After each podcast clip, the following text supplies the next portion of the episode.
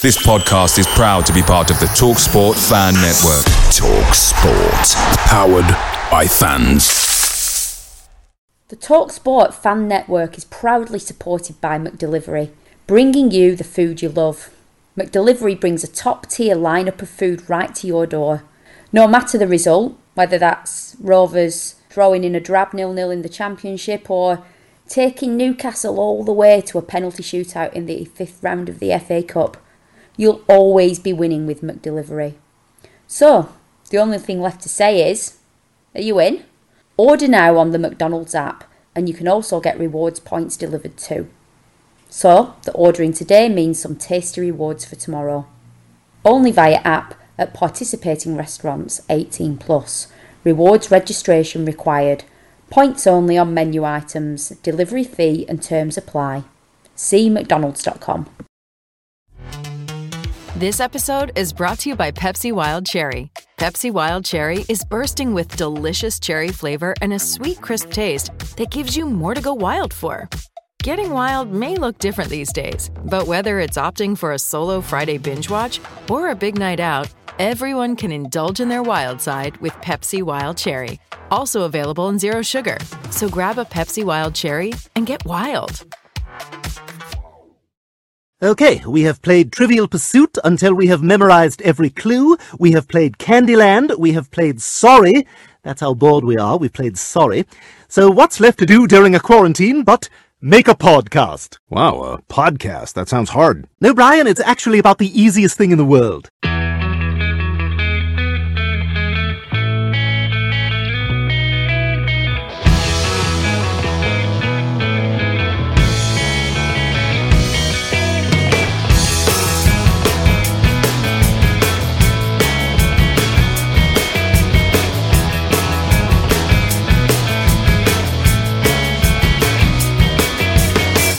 I'm Matt Hall, and you might know me from such works as the audiobook of Matt Jansen's autobiography. But this is the BRFCS podcast.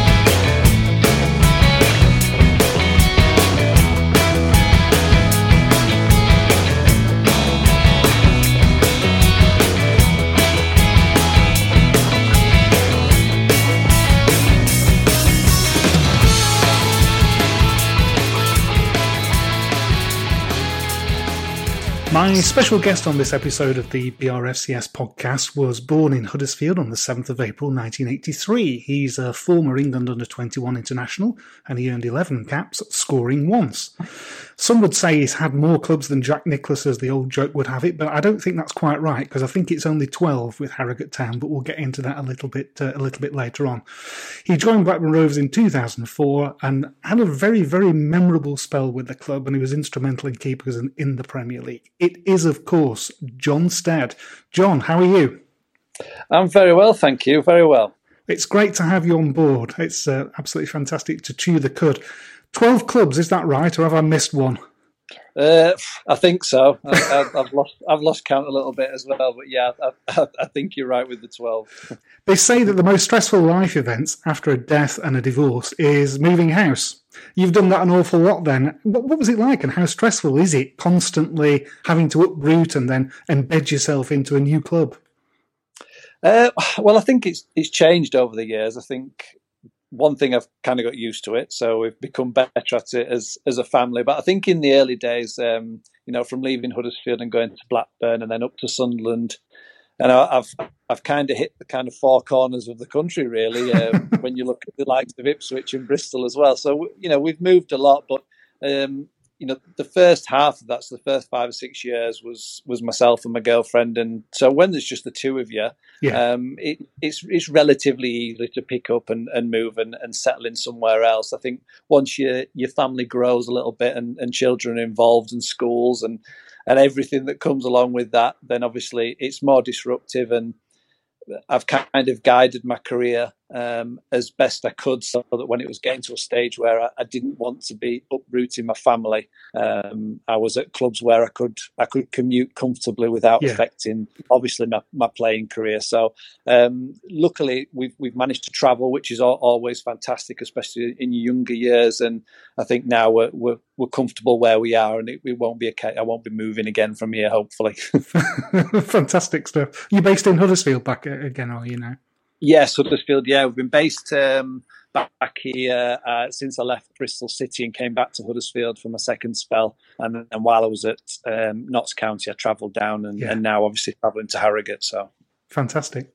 So let, let, let's take you back to, um, to when you first probably came on the, the radar of Rovers supporters. There were all sorts of rumours at the time that we're in the market looking for a striker. And as luck would have it, there was a live FA Cup uh, tie involving a local side to us, Accrington Stanley. I can remember sitting there on the Sunday and thinking, I'll watch this, see if this lad Stead's any good and whether we should be signing him or not. 9th of November 2003. Does it, does it ring any bells or have you tried to forget about it? No, I can certainly remember it. I think it was only my second FA Cup game I'd ever been involved in. Um, and uh, yeah, I, well, I, I certainly remember I didn't score. I think I had plenty of chances, but I, I certainly didn't score. So I don't know how the viewing came across for any uh, potential suitors or supporters that were looking at me as a player. I'm, I'm not sure how, how I've come across on that game, but uh, yeah, well, I, I remember it well. I remember Worthy getting, uh, sorry, Jon Worthington getting sent off. Yeah, early on as well. Yeah, I think 15, 20 minutes, something Yeah. like that, maybe half an hour. Um, so we were up against it, and then we were kind of hanging on, uh, looking for probably a draw, really, to get away from the away from the tie and and and uh, you know force it into an, into another game. But I think uh, I can't remember the. I can't. Remember, I was trying to think of the keeper's name. I should have checked before, but I, I can remember. He, I think he got injured and he came off really late, really late. And a good, a really good friend of mine, same year as me in the youth team, Phil Senior, goalkeeper, who he still lives. He's actually a PE teacher, uh, local to me, so I'm still, I'm still in touch with Phil. And and he came on, I think, about the 90th minute, and I think no sooner as he, he'd been on, a lad smashed a, um, a volley in from like 20, 25 yards. He did, it was a great finish, to be fair. Yeah. Yeah, a great finish. And I can't remember his first name, but I remember he was called the Gook because I can remember Yeah. all the fans shouting Gook. I think he was known as Shrek as well. I think let's just say he's not the most photogenic of players, but that was definitely Yeah. his, his No, Stanley it- high to be fair, it was a, a fantastic goal, and yeah, we we were we were well and truly um, embarrassed. Yeah, and it was like I say, it was live on TV, so it was a um, yeah, not not a great game for myself, especially. I'd been having a decent season, but yeah, it was it was one of those to forget, like you say. Yeah, well, I think I think it polarized opinion. I think a lot of people sort of cut you some slack because obviously you had ten men for so long. But yeah, the, uh, thankfully Twitter wasn't around at the time. Yeah, might, absolutely, He yeah. might have had a bit of feedback. I hope we don't sign this lad, but uh, we'll, we'll Yeah, get on to that in exactly, due course. So, growing up, were you a Huddersfield Town fan as a boy?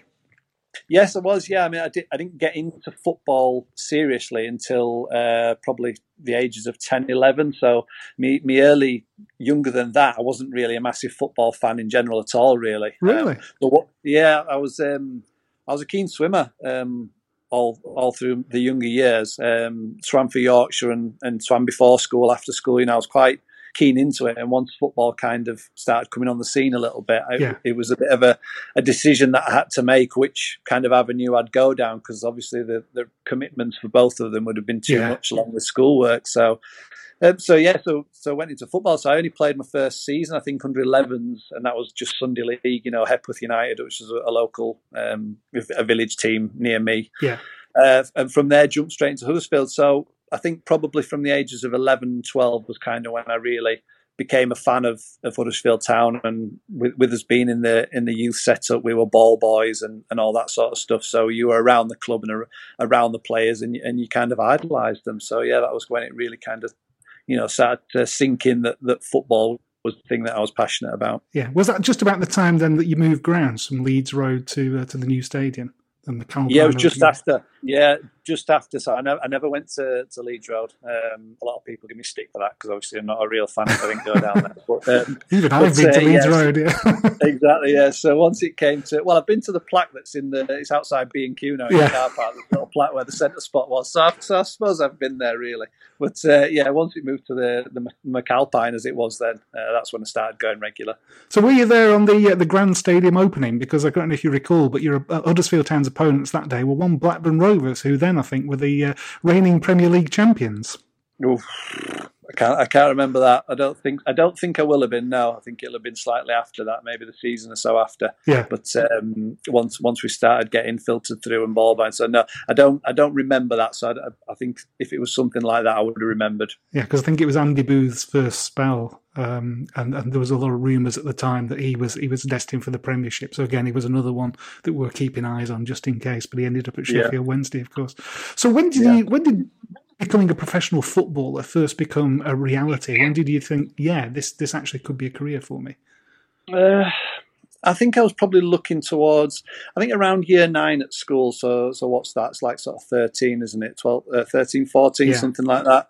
Um, I think that's when you start, or, or you start being asked about your career paths and and how how you think your life's going to pan out and which direction you want to kind of move towards. And for me, then football was was the only thing that I was really passionate about. Obviously, the swimming had, had come and gone, which I loved, but football was the only thing, and it was it was I was realizing that I was getting better at it. There was a lot of things that I needed to work on, and like I touched on earlier, I was late into it. So I think it was probably then when I really thought, well, let's make sure my, my education's taken care of. I'll get not the bare minimum, but I'll make sure I pass things enough to to have something to fall back on. And, and apart from that, I think I'll go for football. And I think sometimes when you say that with school teachers, you get um, a, a raised eyebrow and Yeah. yeah. but yeah, but what are you really going to Yeah. do? Kind of questions. But um, yeah, it was the only thing that I was really passionate about. I enjoyed graphics at school. That was probably the only other subject that I was interested in. So it'd have been football or or maybe an architect or something like that. But yeah, it, it was kind of then where I realised, you know, there's there's an option here for me um, with going into you know finishing school and going into a into an academy setup. And was it Huddersfield's academy then that expressed an interest? Yeah, so I've been playing with Huddersfield right through, uh, and in in those days it wasn't really an academy as such; it was a centre of Centre of excellence. excellence, So, yeah, yeah, yeah. so so yeah, from straight from school, I managed to get two years um, with with the centre of excellence and, and moved into that setup, and uh, from there played on and off. We didn't have enough bodies for an under 17s and a 19 side, so my, my first kind of 18 months of the of the youth setup, I, I didn't play much football because of the obviously the older lads that Yeah. take preference. Um, so yeah, so it was a difficult time, and and um, a lot of things that again I needed to work on. I had some good coaches that helped me a lot with some one-on-one stuff to get me up to scratch. Um, until I physically developed a bit more instead of being a little skinny dweeb who was just going to get smashed everywhere. Uh, so yeah, so that, that's how I progressed through. And how much did football come naturally to you versus having to put the effort in?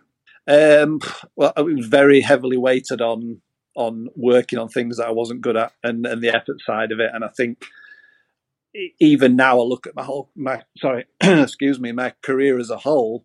I think I've not been blessed with that natural raw ability. There's things that I've had to work on a lot, um, and I've always managed to cover up some of some of my, um, you know, the weaker parts of my game with with the attitude, with with the energy, um, with with with some sometimes the simplicity doing doing the simple things well, and, and you can mask um, some of your shortcomings. So I, I think I've been lucky enough and probably clever enough to to understand that early on and make sure that I was um, still progressing with my career and uh, but being as good as I can be because I know that I know there's limits to to where I can be. Yeah.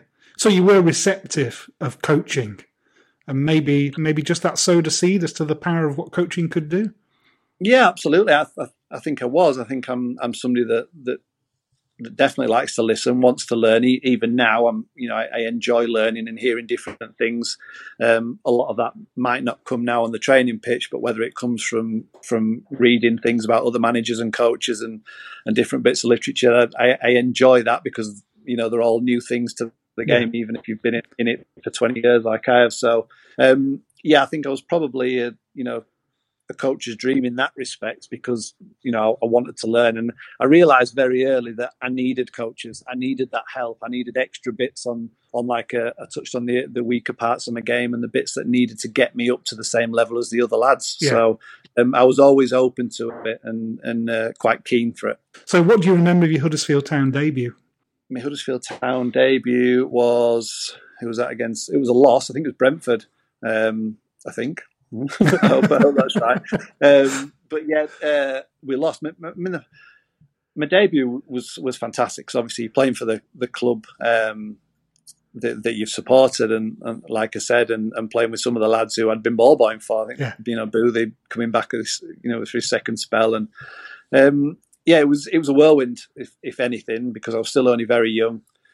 Uh, I think I can't remember the score, but I think we lost two or three nil. I don't think it was a great um, a great occasion for us on, on the pitch. And I was playing left of a, of a three up top, which I did for the majority of my first season, actually. Um, and that was down to previously having to work hard on my left foot to try and get a game at left wing back for the youth team. So um, left wing back. Yeah, for the youth team. Well, like I said, we, we only had a, a 19s team, and we were we were weak on the left hand side. So for me at 17, the only way I could get anywhere near the team or play was I was the only one who was decent on my left foot. So I ended right. up playing left wing back for, for quite a few games before I went up top. So, um, so so yeah, so yeah, enjoyed it, but I, I, don't have I don't have huge standout memories from it, if I'm honest. Yeah. Um, compared to I do to other other stages in my career and, and other big events. So let, us move on to those then. So, how did the interest from Blackburn Rovers first materialise? When did you become aware that it was a possibility that you might uh, might be subject to a bid? Um, it, well, it was literally probably a week to 10 days before I was turning out for my debut. Um, I, it was very, very quick as, as it was in, in, in those days. Things kind of happened within a couple of days. Uh, we'd, we'd played a game, we'd, we'd come back. Uh, Jack would pull me just as I'm getting off the coach and said, you know, we've we've we've accepted a bid from Blackburn. Um, I was only aware they'd, they'd, been watching me one game before, so yeah. uh, I don't know how long they'd been they'd been planning it or whether it I was kind of a I was on the back burner if, if things you know didn't materialize with other players. I was an option. I didn't know which way they were looking at it, but yeah, it was it was very very quick. So it was from there. I was um, I was going straight up to, to Blackburn. I think the following Sunday to watch against Chelsea. I think we are playing Chelsea at Ewood, which we lost three three nil three one something like that.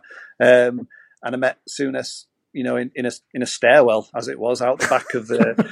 um, they, they, you know, they'd invited myself and my stepdad to come up. We'd had a we'd had a meal uh, in the corporate area and stuff before the game, and, yeah. and watched, watched watched the match and everything. Still not not seen the manager or spoken to anybody. We were just kind of there as guests, and um, afterwards, the one of the stewards kind of said, "Oh, you know, just just nip round here. That you know, the manager would like to speak to you." So it was literally in a stairwell, you know, at the back of the stadium, and he, uh, I, I, can remember it to this day, like I say, these these are vivid memories that I have. And he just sort of said, um, "How are you doing? You all right? Brilliant, yeah, fine." You know, shook his hand, said hello, and then said he just kind of went quiet for a few seconds, and then he just kind of shrugged his shoulders and said, "Can you handle? Can you handle that then?" And I, you know, me, you know, brash nineteen year old, I was like, "Yeah, of course I can. Yeah, absolutely. Yeah, you know, you know, I, I should have been playing today. Yeah, of course I can. Yeah."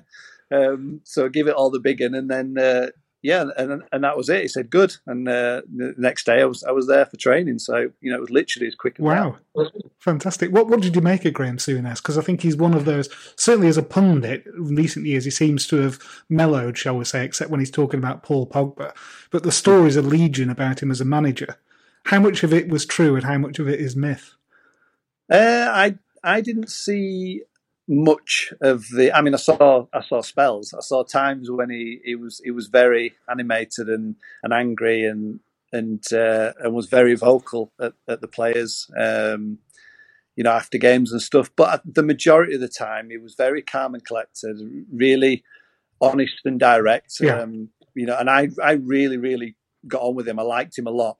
Um, he'd, he'd, been a very different sort of character to what I'd had previously with Peter Jackson.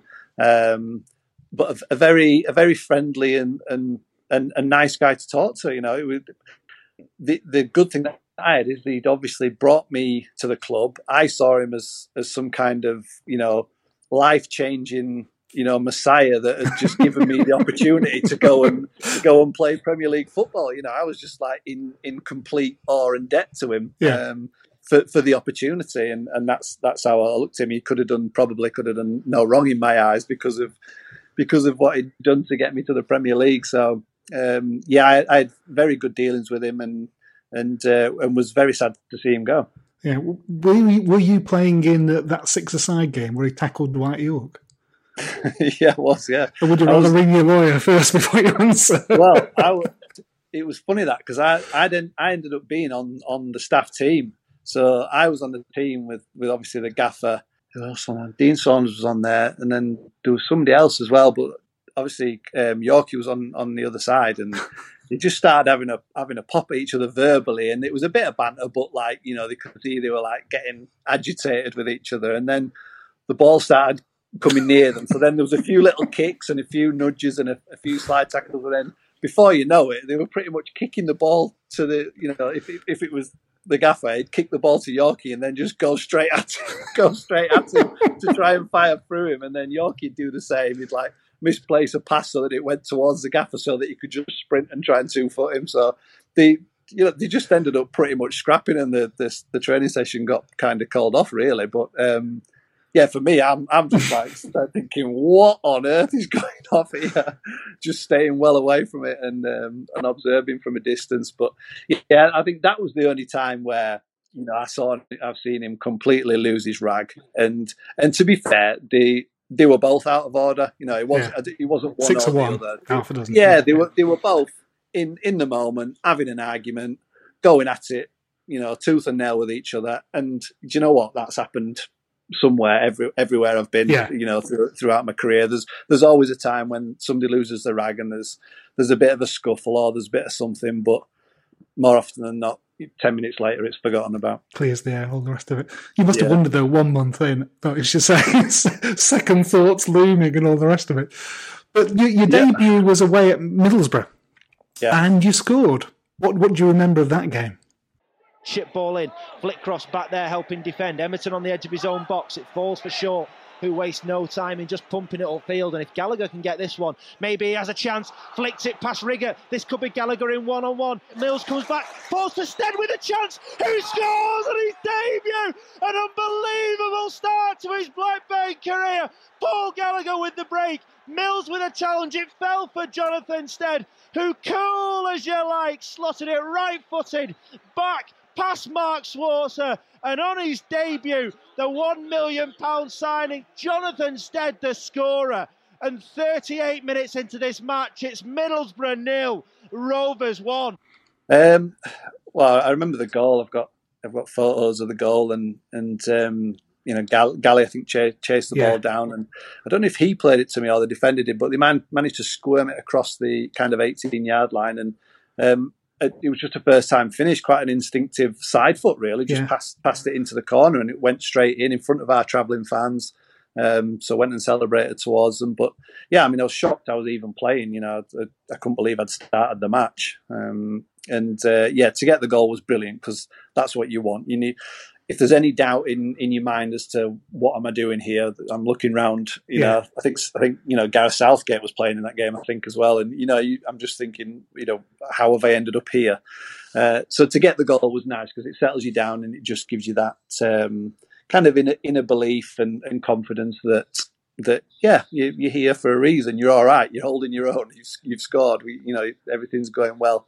Um, what I wanted to make sure I do is did is carry on scoring like I had been for the first part of the season, you know, at Huddersfield, and yeah. and um, and it was a great way to go and do that. What was it like walking into that dressing room then? So we've already touched on uh, Dwight Yorke being there, but Andy Cole was around at the time. So as you sort of say, you're coming in as a raw 19 year old. How welcoming is a, a, a changing room to a, to a new young lad that's coming in?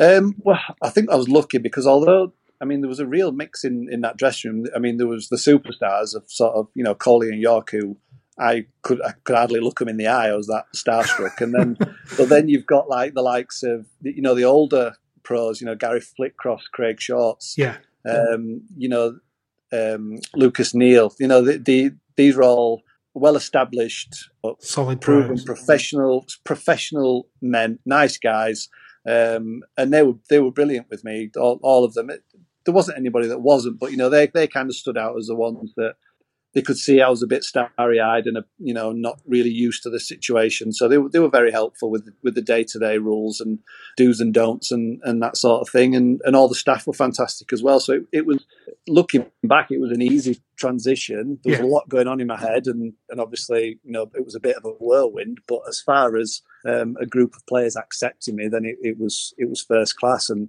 I ended up living in Bromley Cross um, in Bolton, Yeah. like very well stone's throw from from Gary Flitcroft's house, and Lucas lived up the road, so we'd socialise together as well, and you know they they could they could sink a pint as well, so they, they showed me the ropes.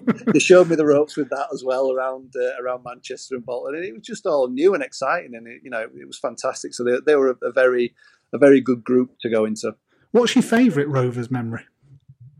I think pro- probably the. I mean, the Man United goal stands out. That, That's that's the one I was hoping you'd say. I must admit. Yeah, Douglas flicks the ball on. Gallagher tries to get past Brown. He doesn't get there. Falls for Stead. Gallagher on the edge of the area. Tries to turn away from one man. Tries to turn away from the other. On his left foot. Laid through towards Stead. Is this the moment? Stead scored for Roma! And what an impact from Paul Gallagher!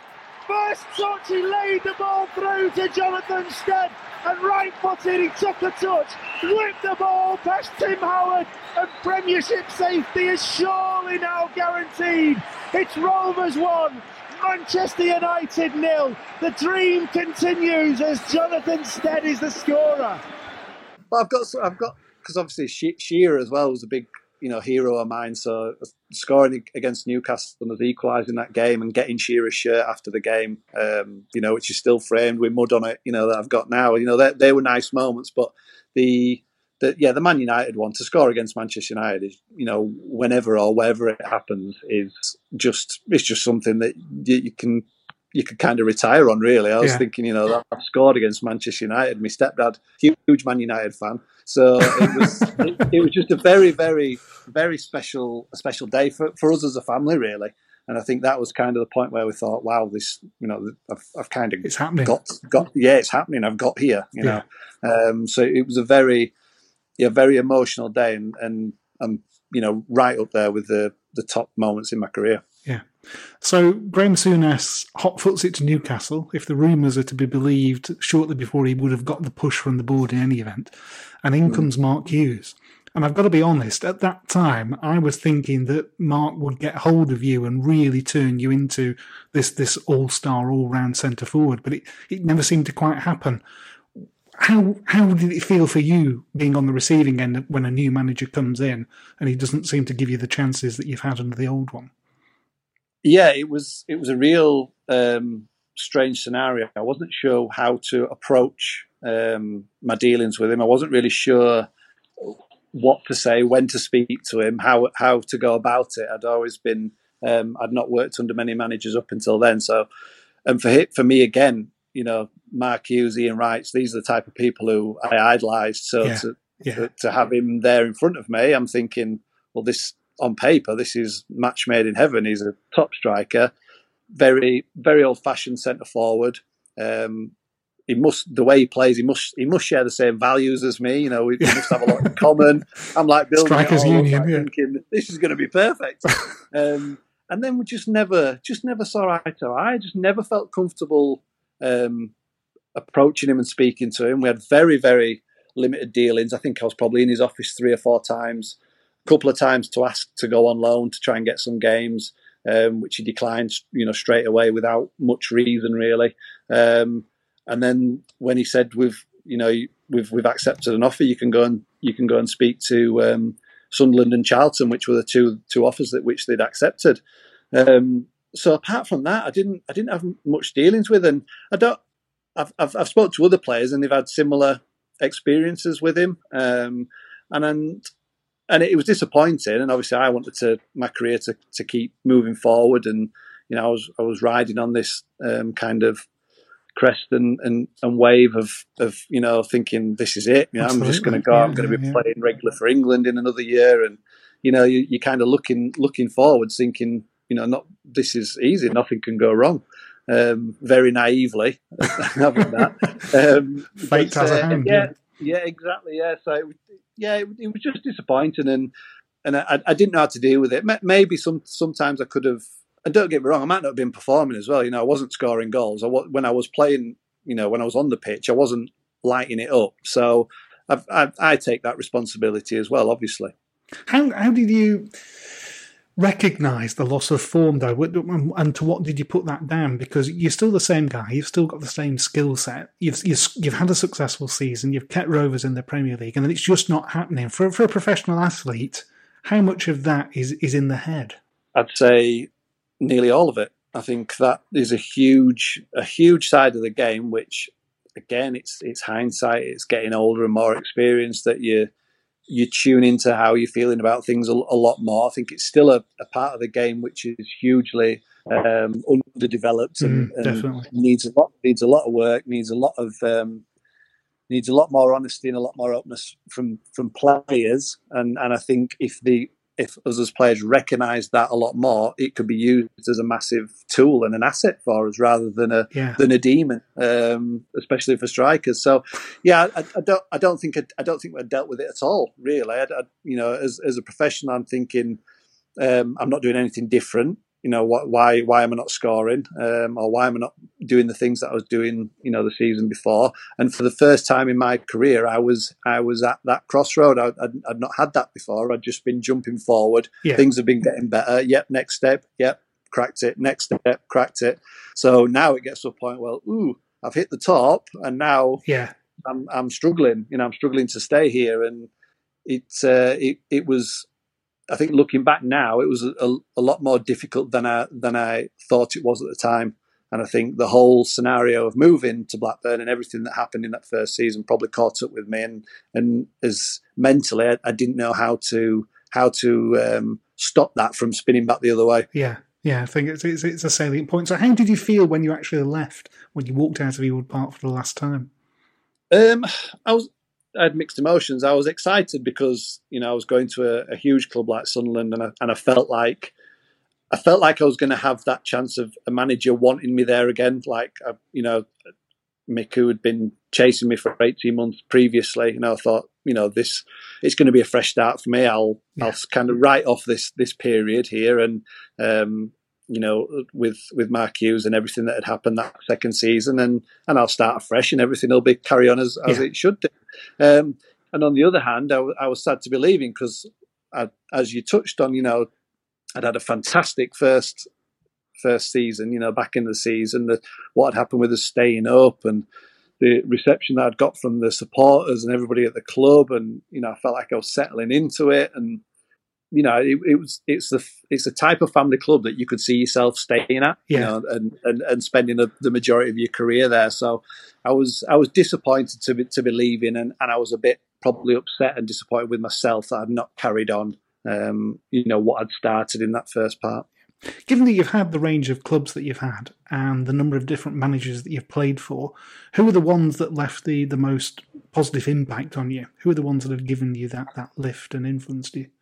I think looking back the whole career, I think Peter Jackson was a, was a big um, a big character for me. Was, and the, the, others that I, that I'll mention are, are very similar people, um, very similar man managers, and and that sort of thing. So there was him. Um, there was later on in my career. Uh, I'll try and put them in order if I can get them in order. um, but there, there was um, Neil Warnock, who you know I've, I've huge respect for. Really, really enjoyed playing for him, and and he came at a time when my career was literally, you know, on a on a hanging on a knife edge as well. yeah, absolutely. Yeah, you put it very well there. Yeah, I was on a knife edge. I was wondering where am I going to go from here. You know, what what's going to happen? Was that Sheffield United? Yeah, Sheffield United. So after the, the, troubles that I'd had at Sunderland, and to then go to Sheffield United and and, and have a have a similar second half of the season to I did um, when I when I joined Blackburn, um, was was down to him and getting into my head and, and making me believe in, in myself a little bit again. So so him, Jacko, um, and the I'd say the other one I mean, there's not many I've, I've disliked to be honest. Um, I think there's only there's only two that I've that I've struggled to get on with. I think the rest I've, I've enjoyed. But Kevin Nolan was a, another a brilliant manager for me down at Notts County. Notts County, yeah. Um, I mean, again, the, the, a very similar character, very straight, straightforward, straight talking, um, all about confidence. He's he's your friend, you know, as as, well as your manager, Yeah. you know, on a personal level. I mean, he was only a year, I think, just less than a year older than me. So, we, you know, we we had a lot in common. Yeah, and, yeah, and got on really well, and and um, so I, re- I really enjoyed working for him. So I think those three are the- probably the top three. But like I said, you know, there's um, there's probably Mark Hughes who I, I struggled to get to build any sort of relationship. Mark Robins, I, I didn't I didn't get on with at all at Huddersfield. I really struggled again with him, um, and I had some dealings with Roy Keane. But but having said that, uh, probably I've got more respect for Roy Keane than, than any of them just because of, of who he is and, and, and how he was. And the, la- the second time I had him when, when I was leaving to go to Bristol, we were actually got on really well, and and since then uh, get on well. So he was kind of one that hopefully I kind of turned a little bit. Maybe it's just strikers then, Jon. Maybe I, I, I, it's a, a seed. Maybe it's worth exploring at some point. But it's often said that people who can do things really, really well, and then they Mm. look at others who can't do it as well, struggle sometimes to, to put themselves in the mind of those players. So the, there's a stories you hear about Glenn Hoddle trying to to to coach something at Swindon, and I think it was. Um, a free kick or something with John Moncur. And said, no, no, do this. And he just like put three balls down row and pinged them all into the top corner. So like that, do that. But, it- but it was natural for him. He never had to work at it. And I wonder if with someone like Mark Hughes, he sort of thinks you're being lazy or something because you've just not got the same innate natural ability that he had and he can't relate to somebody who's had to work at it based on what you I- said. I think that's definitely. Um, I think that if you if you looked into that more, I think that'd definitely be a, a familiar or recurring theme. I think the, the top top players, it must be it must be tough for them to, Yeah. to watch training at times and think, how many times can I Yeah. explain this? Why or why am I having to explain this to Yeah. you? Yeah. Um, I think Roy Roy Keane, I think, is was prob- would probably be top of that list for me, just because the, the standards and what he'd been used to Yeah. um, in training sessions. He would he would very often speak about um, you know Scholesy and and the way they trained and what was expected and how he'd never you'd never seen him give the ball away in training you know in in any of the sessions that he'd trained with him and I think at ti- I think at times he he probably looked at us at Ipswich and just thought what on earth is this? I'd see me sky one over from five yards and just turn around and just it probably just go it goes and walk his dogs around long way of the training pitch just so he doesn't have to see it. So um I, I can totally see where you're coming from with that, and I, and I can imagine it's very, very difficult to um, adjust your level of, of kind of satisfaction to, to the group that you're working with. Yeah, I'd, I'd love to, to have the ability to put Pep Guardiola in charge of Rochdale for a season or something like that and see what impact he would have on that standard of player. I mean, he's Absolutely. bound to improve them, but you say at hmm. what point does he have a nervous breakdown because he's frustrated with their ability or whatever? Anyway. Let's bring it to, let's bring it a little bit more contemporary then. Um, one of the highlights I wanted to touch on was uh, an FA another FA Cup tie. This time you were on the winning side of an upset away at Chelsea when you were playing for Bradford City. I can remember that being first match on Match of the Day. How good was that then? Oh, in- incredible, incredible! It was, um, it was just every every cliche, every scenario of FA Cup history, you know, rolled into one game. It was just, it was in, absolutely astonishing what, what we did down there. We we go, we went and we, in honesty, we went down not to embarrass ourselves and to have a, you know, have today have a good day out. We had, you know, everybody had loads of tickets. I think I had nearly fifty tickets with different family and stuff. We had, I think, six thousand down there, you know, supporters watching. Um, and we were just we were just saying, thinking, you know, don't embarrass yourselves, enjoy it, um, and but take the game as you know as serious as you should do. You know, go go and try and and try and, and make something happen. And when we find ourselves two 0 down after twenty minutes, we're thinking, oh, but um, yeah, to get a goal just before half time, and then you know the second half to come out and go on and, and do what we did was was just you know unbelievable. And with it, um, obviously, I've I've done a few things recently, um, uh, bits of press stuff, and you know discussing the games and stuff. And every, every time I every time I, I talk through it in detail again, you, you remember something else, or you'll see a clip, Yeah. and, and it'll it'll pick your mind to another bit. So I, I can I could hopefully say that for the for the rest of my life, I'll be I'll be remembering and, and reliving moments of that game. You know, it was it was a the one game for me as a player where individually everything happened, everything came together. I was at the peak of of my of my abilities, what what I am as a player, um, and I knew I couldn't have played any better, and that, that's a nice feeling to have. Actually, I think there's players that will go through their career and and think, you know, there's always a part in the game where I could have done this, I could have done that. I can't pick one from that game, so it was uh, it was nice to have one of those. Well, there was a lot of love on Rovers Twitter and on our um, our forums and message boards that night for you and, and Bradford City. I think it's one of those. It, steady scoring Chelsea four two, amazing. So as I say, that that warmth that we had uh, for you as a player was we certainly had a lot of people that have, uh, have followed you through your career through. So Notts County, curiously, towards the end of the career, was where you, you ended up playing more games than anyone else uh, at a mm. time I think that could be described as turbulent for Notts County. Um, yeah. But then, but then you end up leaving and going to then non-league Harrogate Town, and the glory hasn't finished. What were the expectations of Harrogate when you signed for them, and what, what did they hope to get from you? Well, in, initially leaving, like I say, leaving Notts County after four years um, w- was a tough decision, and it had been a very, very turbulent four years. Is putting it mildly. um, so, and for me to, to to have spent my whole career in, in, in the top four divisions and, and, not dropping into non-league football was something that I wanted to carry on. Really, I, I wasn't really looking to drop into non-league. Um, the Harrogate Town thing came around, the the chief scout literally emailed me, um, just said, you know, would you be interested in in in coming? And at first, I was a bit like, I'm, I'm I'd rather not go into it too much detail now because I'm, I'm, you know, if I can, I'd like to stay in the football league and um, and and express that. And um, a couple of days later, he said, look, you know, we, would love you just to come and have a chat with us, and and we can kind of give you the give you our vision and stuff. And in, in that time, I think I'd, I'd, obviously done done a bit more due diligence, which yeah. I would do when any club um, says that says they're interested. So I, would looked at their kind of progression over the last sort of six or seven years, and and looked at the groups of players and the players that have been there. A lot of them been there for a long time, uh, and and worked up the, the divisions with them, and um, obviously looked at the relationship between the chairman and the manager, father and son, which is obviously different as well. And um, I, I, don't know. I mean, at that time, I'll be honest, they were the only club because they did it quite early on in in uh, in the window. So yeah. they, they, were the they were the first club to show a real keen interest.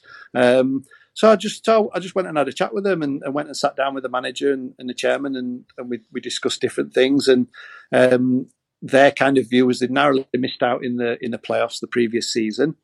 Um, they're obviously a very a small club in terms of their infrastructure and, and how they're you know the, how they're working the way up and doing it the right way, doing it very close knit, family orientated again, which was um, which was the case with Huddersfield, with Blackburn especially. Yeah. Um, or it was then. Yes, things have changed. But yeah, it was then. Well, that's another podcast. Absolutely. But, um, so so yeah, it was it was just a, an opportunity. They they were willing to give me the two years, which is what I wanted. Obviously, the security with my age and stuff, and the fact that you know the previous four seasons I'd played uh, I think 140, 150 games, you know, 30 plus games a season. So yeah. I didn't see myself as an injury risk. So I was quite comfortable that I was um, an adamant that I wanted the two years. Um, and it was a project and, and, something that I just thought, you know, they're on the way up. Um, you know, they're, they're, looking to get to that next stage. They needed a little bit more experience. Um, that was kind of my, um, you know, thing from the manager. Can you come in? Can you give us that little bit of edge? We need somebody to stick how. the ball in the net, which yeah. we which we feel, feel we can improve on, um, and just a bit more experience and a bit more guile um, to try and bring a, a, a group of um, not inexperienced players because they played a lot of games, but at that next level, yeah. Let's let's show them a little bit more what it's about, what what it entails, and and as a group, we'll try and get there. So um, that was it. And so I was thinking, well, okay, we'll drop down for one season, we'll get promoted, and then I'll be back in the in the football league at 37, you know, 38 before the end of the season, and and you know, then then then I'll look at it then and see and see where I go from there. And and luckily, and um, it's worked out perfectly. You know, it couldn't have gone any better. There's, everything's been in turmoil um, since the start of the year for, for all different reasons for everybody. Um, but the football side of it just seemed to work out for me, and, and it, it's turned out to be one of the best decisions you know I've made in my career. Fantastic playoff final against Notts County. There, I mean, that was quite something, quite the script. It, it was. I mean, it, it was it, it was a, a, world of emotions. Really, it was, there was everything in in that uh, trip to Wembley. I'd never been there before, so it was my first trip to, to Wembley. No fans there. Um, yeah. So no family there and stuff, yeah, which was yeah. which was really tough. Bittersweet. Uh, yeah, and and then again, again, like you say, against your your former club who you've played the most games for, you know, out, out of any club you've been at. I had a very good relationship with with a lot of the backroom staff, a lot of the obviously the the general manager, sport director there, and, and all the all the office staff and everybody that works at the ground. I've spent a lot of time there with them, so I knew, having seen the turmoil of the, the previous four years, I knew how, much that yeah. game yeah. meant to them. You know, you know, as professionally, but as well financially, security. You know, everything that um, that you you want from from your job. Uh, I knew that to, to get that they, they needed to go up. So it was it was a very very um, difficult day in that respect. Um, and again, th- they're the sort of things that you appreciate more as you, you, you get older and you go through your career. You realize yeah. what a livelihood is, um, and you, and you, you realize you know what it means to people day in day out and what it means to the families. So yeah, it was it was a very strange one, but you know it, the the day as a whole was was incredible. You know the result was fantastic. To get on the pitch was was superb.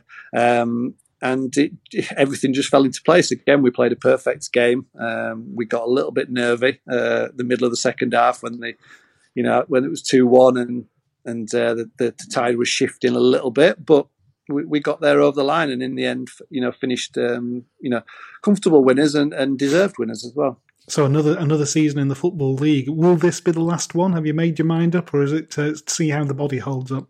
Uh, I'm not sure. I mean, it's probably looking like it. I think um, I'll, I'll, never say um, until I'm, I'm 100% sure what I'm going to do. But there's I've got a lot of other things that I'd, that I'd like to pursue. A lot of other interests still in, involved in the game, but um, whether that'll fit in another full time um, playing season, yeah. uh, then I don't know. But that's that's a decision that I'll have to make after Christmas, I think. Well, let's talk about one of those Jon Stead Striker Academy. yeah. So uh, how long has that been going? Where did that come from?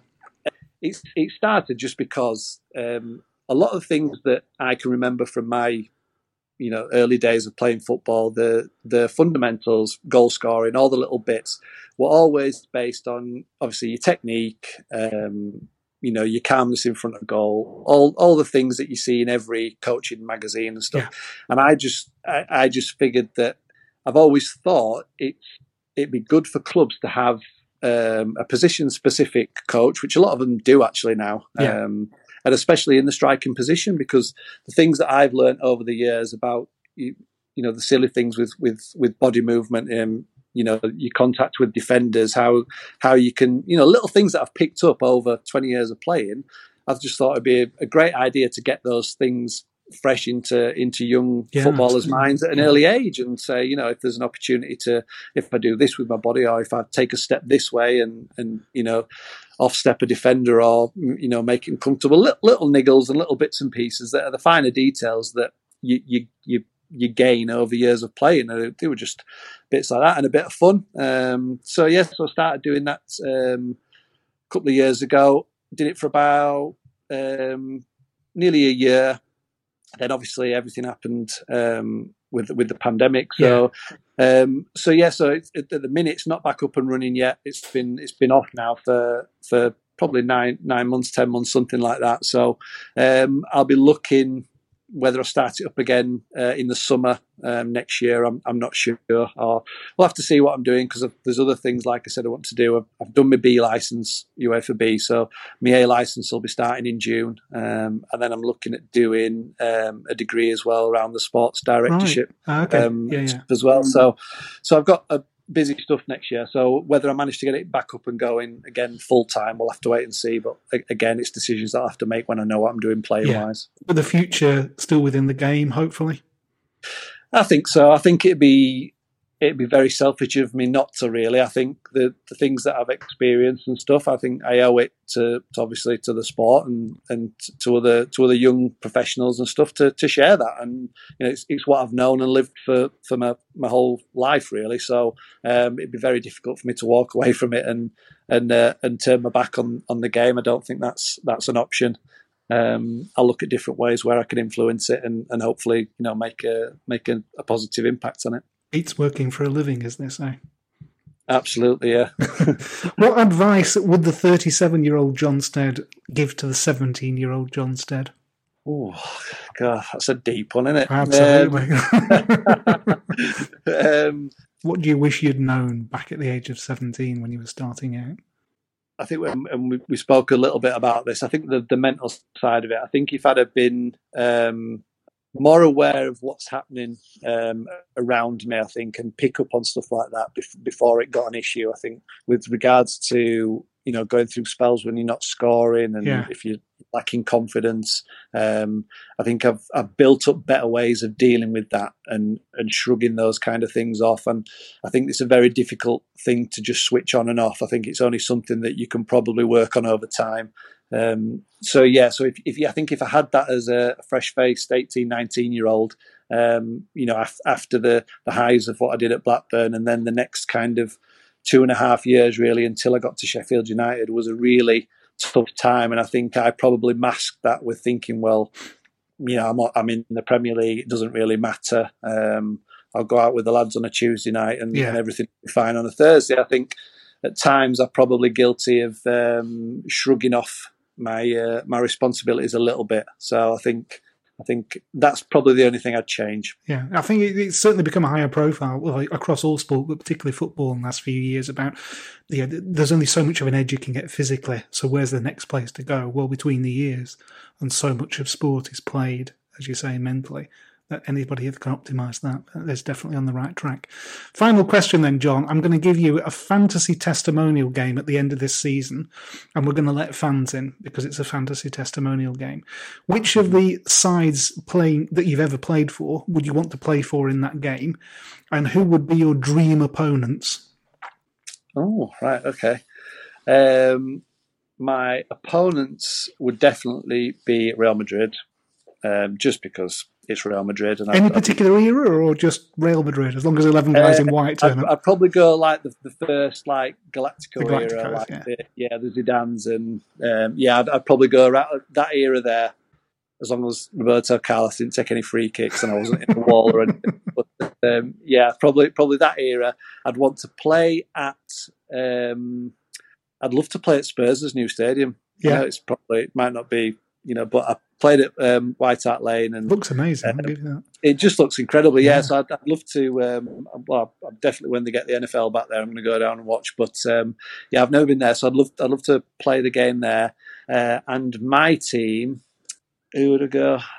You have to be very diplomatic now, aren't you? I know. I'm not going to say any Blackburn because that'd be too. It'd be too obvious that people think I'm lying. Although, although it would be up there.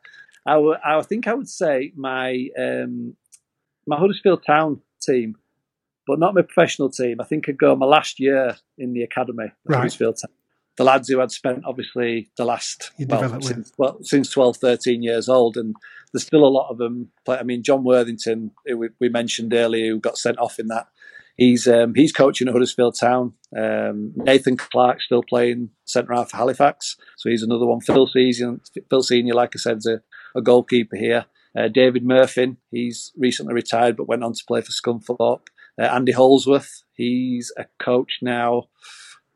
I don't know whether he's still at Sunderland, but he was at um, Barnsley for a while. Um, so all, all the lads, uh, the majority of lads, some have some have gone on and not carried on playing football, but the majority are still in the game. So it'd be it'd be nice to have a catch up with all of them and play a match again. That sounds fantastic. That sounds absolutely amazing. Uh, is there going to be an autobiography one day? Ooh, I don't know about that. I don't know about that. Um, I don't know if, if there was if there was an appeal for, for people to want to read it, then obviously it'd be something I'd look at. But um, I'd be interested in in speaking more about the the transitional phase throughout player's career. That's something that I'd, I'd be interested in in uh, putting down on paper, like the obviously what I'm experiencing now, coming towards the end of my career. Yeah, uh, that's what I was thinking. Yeah, every everybody's going to experience that, and I think um, it's probably a bit daunting um, for some. Um, I've had I've probably got less restrictions in in that respect. Um, if you you know the worries of the financial side of it and stuff like that, and, and you know what you're going to do next and stuff. But there's probably a lot of players that are really wondering where do I go from here. Um, and if you've got nothing planned or nothing set up and and, and stashed away, then um, it can it can prove difficult. So I think that's something that um, I'd like to see more of. If it's not me or somebody else, a bit more of a um, you know I'm sure the PFA do do mm-hmm. bits and give advice and stuff. But I think if there was something written down, especially mm. a higher pro player than myself who'd been through that transition, it'd be interesting for a lot of players to read. I think there's some there's something in that, you know. I think you should think about it. The the way that you've talked about passing on wisdom and experience and all the rest of it through coaching, I think, as you mm. say, it can go beyond it because the the success percentage of players who make it is so small, and even those that make it, yeah, have careers at lots and lots of different levels. Yeah. Something worth thinking about. Jon, it's been an absolute pleasure it's been an absolute pleasure. So there's not that many players who played for Blackburn Rovers for less than two years that had such a positive impression on the club and the fans and are still thought of as warmly as you are. Uh, you've made a massive contribution to the club. You help keep us in the Premier League, and I think uh, yours is, is one of those names that we always look out for. The only difficult thing we've found in the last few years is finding out who you played for. I think that, has been one of the biggest challenges. One of my for much longer. one of my uh, fellow podcast panelists, he does this thing uh, before every game of, of pointing out the former players that have played for both sides. Uh, and I think your name appears clearly more often than most. So we just start the list with, well, Jon Stead. He must have played for them. That's yeah, was playing for start with that one. Absolutely. So thank you very much for your time. I really, really appreciate it. It's been a lovely, uh, lovely chat, and uh, all the very best for Harrogate Town this season. And whatever you decide to do next year, welcome back to, to tell us about it at any time. Thank you very much. It's been an absolute pleasure. Thank you very much.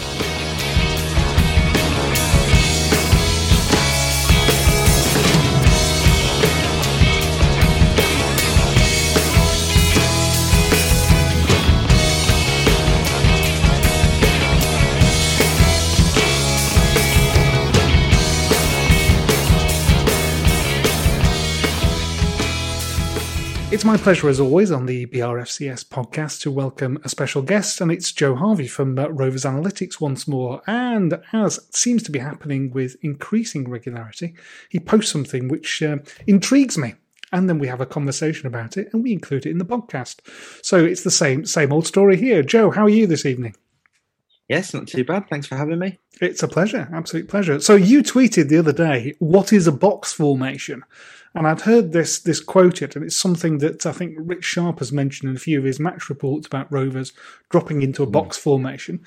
So um, it piqued my interest, as so many of your tweets do. So would you like to uh, engage us and tell us what is a box formation, please?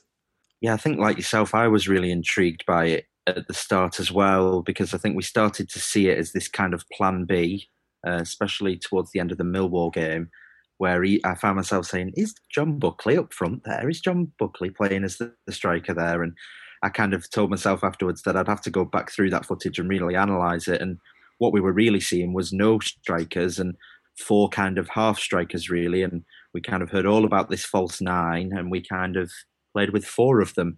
So then we saw it again uh, because we started at Brentford in that formation that we finished with at Millwall, and, and Mowbray kind of hinted that that would be the case when he said we were going to try something a little bit different pre-match uh, to see how they could handle it. And I think before a minute was even on the clock, we'd had two shots on goal and one a corner, yeah, and uh, yeah. it was very attacking from the go. So straight away, it really piqued my interest because I, I did genuinely believe that Mowbray had kind of reached his ideal point there with the 433 and that was the end of the journey that's where we needed to get to but maybe there's more development to come on that so t- tell us about it. To the uninitiated, then, uh, those of us that have grown up in a generation that was saw four four two as being the, the solid formation, what does this look and feel like, and what what we, what should we look out for on the field?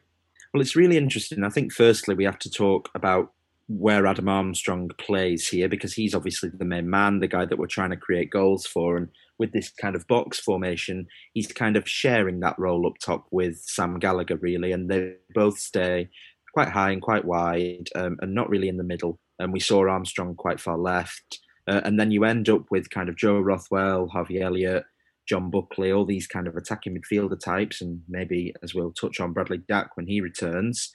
Uh, in these kind of central half zones, not really up front, not really in the midfield. Uh, and, and and I think really it's quite a confusing formation for, for, for oppositions to deal with. And basically, when we say box, what we're talking about is this kind of connection of four players in the middle. Um, we've got three different boxes in a box formation. So you've got your defensive box, which kind of includes your two holding midfielders, so like a, a Bradley Johnson and a Tom Trybull, uh, with your two centre backs. So we saw Darragh Lenihan with Scott Wharton. Uh, and that's kind of a defensive four. That's a box at the back with Thomas Kaminski kind of helping. And then you've got like a midfield box, which includes your two more attacking midfielders and your two defensive midfielders. And then you've got this rotating, fluid attacking box with four players, which includes your attacking midfielders and and your uh, and your strikers. And the only players really in the box formation that don't fit into one of these boxes are the are the fullbacks in in Nyambe and Douglas, uh, who kind of have this free role uh, to stay nice and high and nice and wide. It puts a lot of responsibility on them. Um, and obviously, with John Buckley having to fill in in that position against Brentford, it was a really difficult game for him. And I thought that given there was so much responsibility on the fullbacks in that match, I thought he uh, performed amicably. Yeah, I felt felt really sorry for him. Actually, I thought he was being thrown to the dogs at first because obviously you're a man short, so the dynamism that this formation might uh, might allow it means everyone's just stretched that little bit more. And I think when mm. he, when he first went to to right back, he looked exposed and he wasn't getting the cover that he uh, that he would normally expect. Because I think Nyambe is just such um, such a marauding fullback. So in this formation, the width doesn't come mm. from traditional wingers. It comes from the fullbacks that you've mentioned. Where does that leave the likes of Tyrhys Dolan? Where does it leave? Uh, well, Harry Chapman has, has, struggled, as we know, to get into the first team. But is there any room whatsoever for a traditional winger in this team?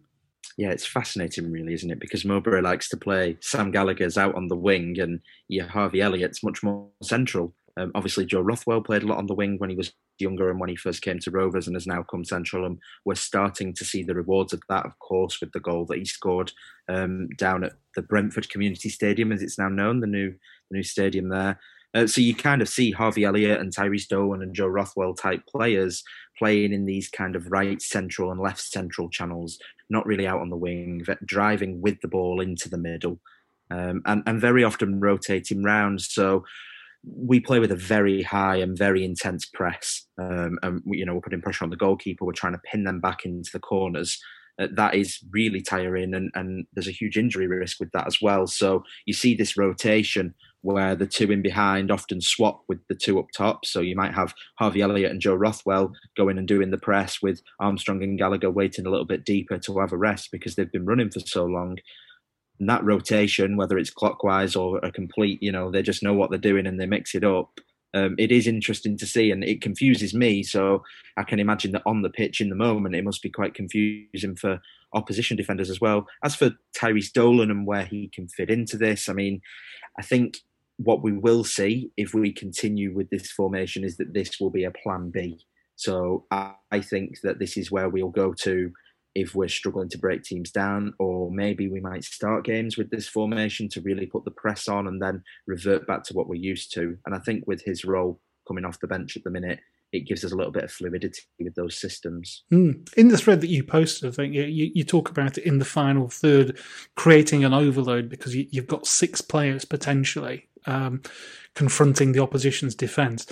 I, I, I guess that means, therefore, that you've got fewer in defence so the people that are the last man need to have pace in case there's a fast counter attack. Um, are Lenihan and Ayala um, are they, how well suited are they to, to covering in, in that situation in your view? Well, uh, not particularly well suited, and I think that's where the flaw to this system comes in. Um, what you know, with Nyambe and Douglas so high, the holding midfielders pull a little wide, and basically make up a back four in a way with your centre backs. Um, so you've got coverage, but like say, when you look across those players, uh, Bradley Johnson, Tom Trybull, Darragh Lenihan, and it was Scott Wharton, but you know Daniel Ayala, none of them possess a, a Raw real turn of pace. It's not Yeah, like Ryan yeah. When he stays back on his corners. So yeah, there is a huge element of being exposed there. I mean, Ivan Toney for the penalty and the red card. I mean, he, he got in in that kind of right central channel, um, and that comes from your fullback being so high up the pitch and having to get back, and and then a slower and less defensively able player uh, filling in a gap, basically. Uh, so yeah, there's definitely flaws to the to the formation, and that's one of the major ones. It creates an overload up top, but leaves us a little bit slow at the back. Who are the prime exponents of this that we might recognise or we might look out for in, say, the Premier League or in Europe? See, that's that's why I was so fascinated because I, I don't actually think there's many people doing this um, or playing in this way. I think in some ways, a lot of what this is draws again back to Liverpool. Um, obviously, Liverpool play this 4 3 3 with a false nine, and we emulated it for a while. And Jurgen Klopp and Tony Mowbray kind of talked about it. And Harvey Elliott's come because we play a similar style. And Liverpool often revert to similar situations to this as well when they're in the final third. You see Trent Alexander Arnold as high as we see Nyambe and in those right central areas getting the ball into the box and being that creative outlet Mhm. high and wide at the top of the pitch. You know, Barry Douglas, Andy Robertson, there's obviously the Scottish connection there, but again, their positioning on the field and their responsibilities to get the ball into the box. I think Barry Douglas statistically has got such a high creative output so far in his time here because we're asking him to to put a lot of balls in, and I think Sam Gallagher is going to score more goals because of it. He's not quite got the athleticism of Robertson, sadly. But then again, if he had, No. I doubt that Leeds would loan him out to us. So, one, one last question on this um, on this formation, Joe.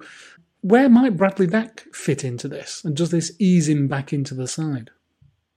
See, I think that's why I quite like this, and there's definitely an element to it where you could say maybe that's why we're trialing this now and using it here and there because it's where we want to get to to get Dack in this team and scoring goals and playing well. I think the issue is that the role that you see him in is probably in the Harvey Elliott or Joe Rothwell role in Mm. behind. So, you know, I think there's going to be some key rotation there. Um, Mowbray obviously insinuating today that it will be Doncaster in the cup that he'll be back for, which is obviously a great game for him to come back in against a League One opposition. I'm sure he'll get a goal there. Um, but yeah, so probably in that hole, but with the rotation um, round from striker to attacking midfielder, I think it will suit his game. Some games he's going to need to be that man in the box, uh, coming in at the last minute and, and poaching from three yards. And other games we're going to need his creativity in in slightly deeper areas. Yeah, Um, but I think this formation, much more than the Plan A four three three formation, Yeah. suits Bradley Dack much better. it's one of those those tremendous questions that everybody I think has posed in recent weeks as he's got closer and closer to fitness. And of course, the reveal will happen at some point sooner rather than later, hopefully. But uh, he's such Yeah. a, such a great talent. The thing that really excites me is how he might link with someone like Elliott, because I think Elliott's vision and, he, the way he can pick and thread a pass. Is, is probably the best we've had since dare, dare I say it Tugay. It's, it's sort of like his his vision and the way that he can he can just find space and the perfect way to pass. Dack not renowned for his pace, but he's certainly got skill, technique, and has a similar eye for a gap and ghosting into space. That I just find that really exciting. And if if oppo- opposition defences focus on him, then it's more space for the likes of Armstrong, Gallagher, Brereton, or whatever. So it's really interesting. Well, thanks once again for that, Joe. There's one other thing I want to touch on before we let you go, and that's the, uh, the dare I say, the Big Fat Rovers Quiz of the Year uh, which you've got lined up for just before Christmas, and uh, you very kindly invited BRFCS along. At the moment, I think I'm in the chair, unless unless somebody particularly, particularly wants to take it seriously. I am absolutely terrified that I'm going to get absolutely trounced by people who know their stuff, and I've insisted on a round of questions in the 1970s. I don't know whether I'll get that because that's technically not this year, but we shall see what what happens. Joe, tell us about the event and, and what it's all in aid of. Yeah, so we're really excited about it. Um, we kind of formulated this idea not so long ago and said, what could we do? And it, it originally it wasn't supposed to be this big thing. It was just going to be a bit of a continuation of some of the lockdown quizzes we did a while ago. But we pushed it on and, and threw some ideas around and took on some advice from yourself and from some other other organisations. So in the end, we've kind of gone for this panel show vibe, um, all in aid of raising money for the Salvation Army in Blackburn. Um, we'll have a Just Giving link and we'll be trying to raise money throughout the evening. And all of the revenue from the Rovers Chat website and social media and sponsorships will be going to the Salvation Army for December. And we've got some sponsors involved as well. So um, we're going to have panelists, like I said, from BRFCS, Rovers Chat. We've also got Jacob Crook from Lancs Live and Rich Sharpe from the Lancashire Telegraph. And then we've got a whole host of special guest appearances uh, who will be coming along to wish the Rovers fans a Merry Christmas. So we've got current players, former players, players from the Rovers ladies team, as well as some famous Blackburn blue tickers on uh, on Twitter and Facebook and Instagram and whatnot as well. So it's all going down on the 23rd of December.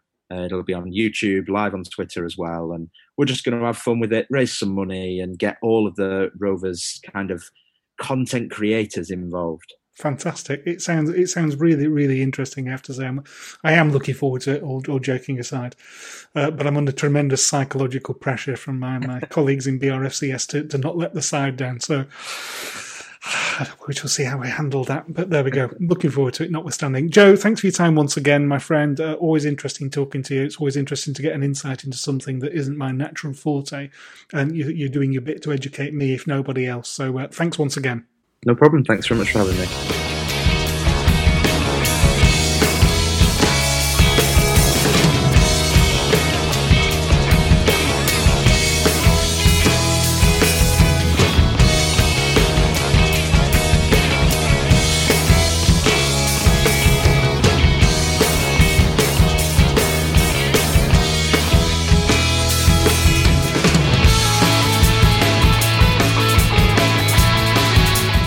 Okay, so that's about all the time we have, but just a reminder to please familiarize yourself with the proper guidelines by visiting the website for the Centers for Disease Control or the World Health Organization. Who? Yes. No, whose website? That's correct. Yeah, who? Yes. Okay, I go to the website. Yes. Whose website? That's right. Ryan, we're in a crisis here. I don't think it's time to be dicking around. Who gives the guidelines? Yes. Who gives the guidelines? That's what I'm asking! God, I hate you right now! Look, the point is, we can get through this. That's right. We've got to have each other's backs because we're all in this together. Get the fuck away from me! Okay, this has gone well.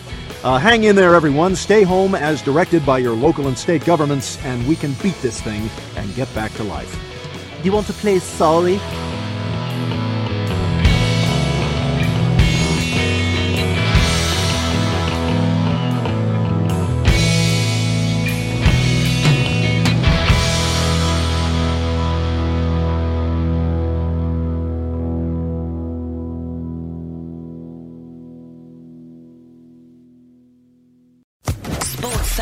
Podcast Network. Attention shoppers, we now have taste in the bread aisle. Dave's Killer Bread. That's right, an organic bread that's no longer a snooze for your taste buds. Dave's Killer Bread is on a mission to make the most of the loaf, to rid the world of GMOs, high fructose corn syrup, and artificial ingredients, and plant the seeds of good in all that they bake. Killer taste, killer texture, and always organic. Dave's Killer Bread bread amplified. It's the 90th minute. All your mates around. You've got your McNugget share boxes ready to go. Your mates already got booked for double dipping, and you steal the last nugget, snatching all three points. Perfect. Order McDelivery now on the McDonald's app. You in? At participating restaurants, 18 plus. Serving times, delivery fee, and terms apply. See McDonald's.com. This podcast is proud to be part of the TalkSport Fan Network. TalkSport, powered by fans.